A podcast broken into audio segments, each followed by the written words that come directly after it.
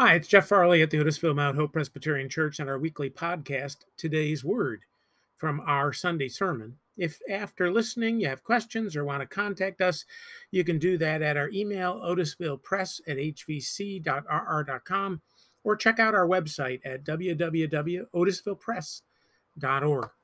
We've been talking about the fruit of the Spirit, and we've come to the last one self control. The scripture is from 1 Samuel chapter 26, verses 1 to 23. Once again, some people from Ziph went to Gibeah to talk with Saul. David has a hideout on Mount Hachilah uh, near Jeshimon, out in the desert, they told him. Saul took 3,000 of Israel's best soldiers and went to look for David there in the Ziph desert. Saul set up camp on Mount Hachilah, which is across the road from Jeshimon. But David was hiding out in the desert. When David heard that Saul was following him, he sent some spies to find out if it was true. Then he sneaked up to Saul's camp. He noticed that Saul and his army commander, Abner, the son of Ner, were sleeping in the middle of the camp with soldiers sleeping all around them. David asked Ahimelech, the Hittite, and Joab's brother Abishai, Which one of you will go with me to Saul's camp? I will, Abishai said. That same night, David and Abishai crept into the camp. David was sleeping, and his spear was stuck in the ground not far from his head. Abner and his soldiers were sound asleep all around him. Abishai whispered, This time God has let you get your hands on your enemy. I'll pin him to the ground with one thrust of his own spear. Don't kill him, David whispered back. The Lord will punish anyone who kills his chosen king. As surely as the Lord lives, the Lord will kill Saul, or Saul will die a natural death or be killed in battle. But I pray that the Lord will keep me from harming his chosen king. Let's grab his spear and his water jar and get out of here. David took the spear and the water jar, then left the camp. None of Saul's soldiers knew what had happened or even woke up. The Lord made all of them fall sound asleep. David and Abishai crossed the valley and went to the top of the next hill where they were at a safe distance. Abner, David shouted toward Saul's army. Can you hear me? Abner shouted back, Who dares disturb the king? Abner, what kind of a man are you? David replied. Aren't you supposed to be the best soldier in Israel? Then why didn't you protect your king? Anyone who went into your camp could have killed him tonight. You're a complete failure. I swear by the living Lord that you and your men deserve to die for not protecting the Lord's chosen king. Look and see if you can find the king's spear and the water jar that were near his head. Saul could tell it was David's voice, and he called out, David, my son, is that you? Yes, it is, your majesty. Why are you after me? Have I done something wrong, or have I committed a crime? Please listen to what I have to say. If the Lord has turned you against me, maybe a sacrifice will make him change his mind. But if some people have turned you against me, I hope the Lord will punish them. They have forced me to leave the land that belongs to the Lord and have told me to worship foreign gods. Don't let me die in a land far away from the Lord. I'm no more important than a flea. Why should the king of Israel hunt me down as if I were a bird in the mountains? David, you had the chance to kill me today, but you didn't. I was very wrong about you. It was a terrible mistake for me to try and kill you. I've acted like a fool. But I'll never try and harm you again. You're like a son to me, so please come back. Your Majesty, here's your spear. Have one of your soldiers come and get it. The Lord put you in my power today. You are his chosen king, and I wouldn't harm you. The Lord rewards people who are faithful and live right. I saved your life today, and I pray that the Lord will protect me and keep me safe. David, my son, I pray that the Lord will bless you and make you successful. So, I don't know about you, but of all the fruit of the Spirit, this is the one I'm not too interested in self control. There's so much chocolate and so many cookies. Oh my goodness.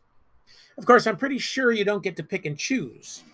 But if this was a corner grocery down in the city with the stacked up tables of fruit outside, I might just pass over these plums for a few more grapes and an extra banana. Because self control sounds, unlike the other fruit, to be kind of hard to manage. Love, let it flow. Joy, oh yeah, I've got the joy of the Lord.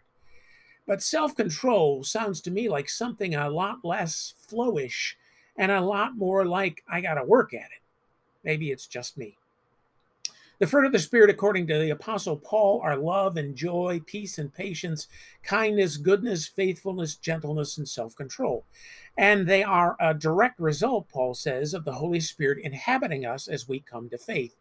It's not something we do, it's not something that comes as a second blessing at some later time in our spiritual growth. Rather, the fruit is part of us just as much as the Spirit is part of us. It is the Spirit working through us to touch the lives of others. So the reality is, unlike the way I feel about self control, that it's a huge burden, in reality, you don't have to do anything to make these fruit appear other than to get out of the way.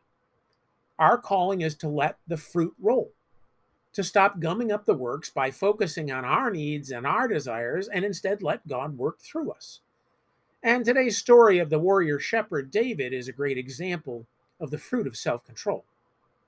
To be sure, David was not exactly a role model of always being what we think of as a model Christian. He made huge mistakes and had to repent and be forgiven for lots of stuff.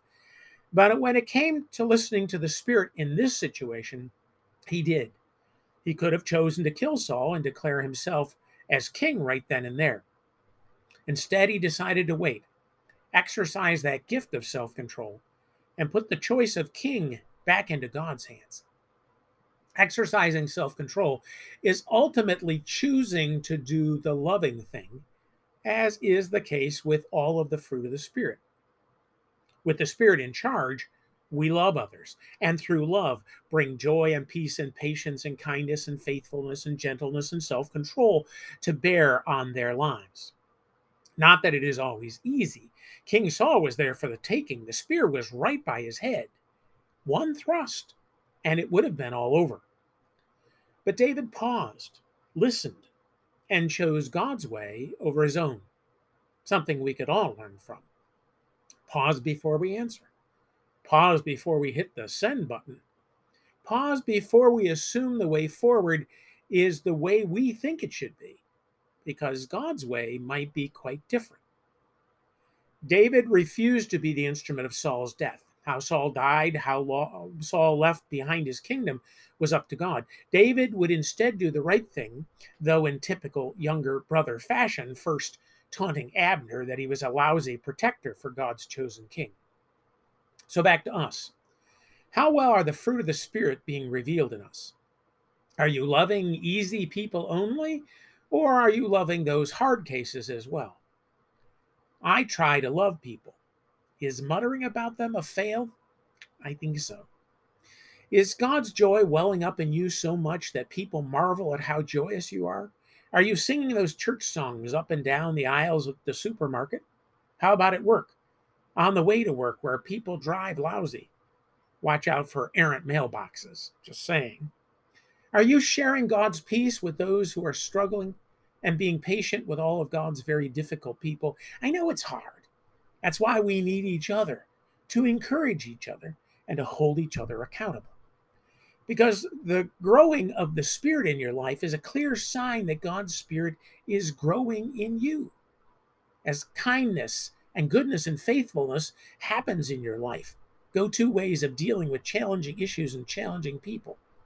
And as for gentleness, is your heart softening in the presence of God Almighty? When you have time to spend with God and God's people, do you feel the Spirit's presence growing in you? Do you feel the fire glowing and dancing?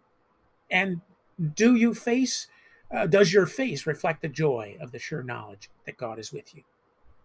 According to Paul, the fruit of the Spirit is love, joy, peace, patience, kindness, goodness, faithfulness, gentleness, and self control. Against such things there is no law, he says. Amen. Thank you so much for joining us today in our podcast. If you have questions, get a hold of us, let us know. We'd love to have a conversation.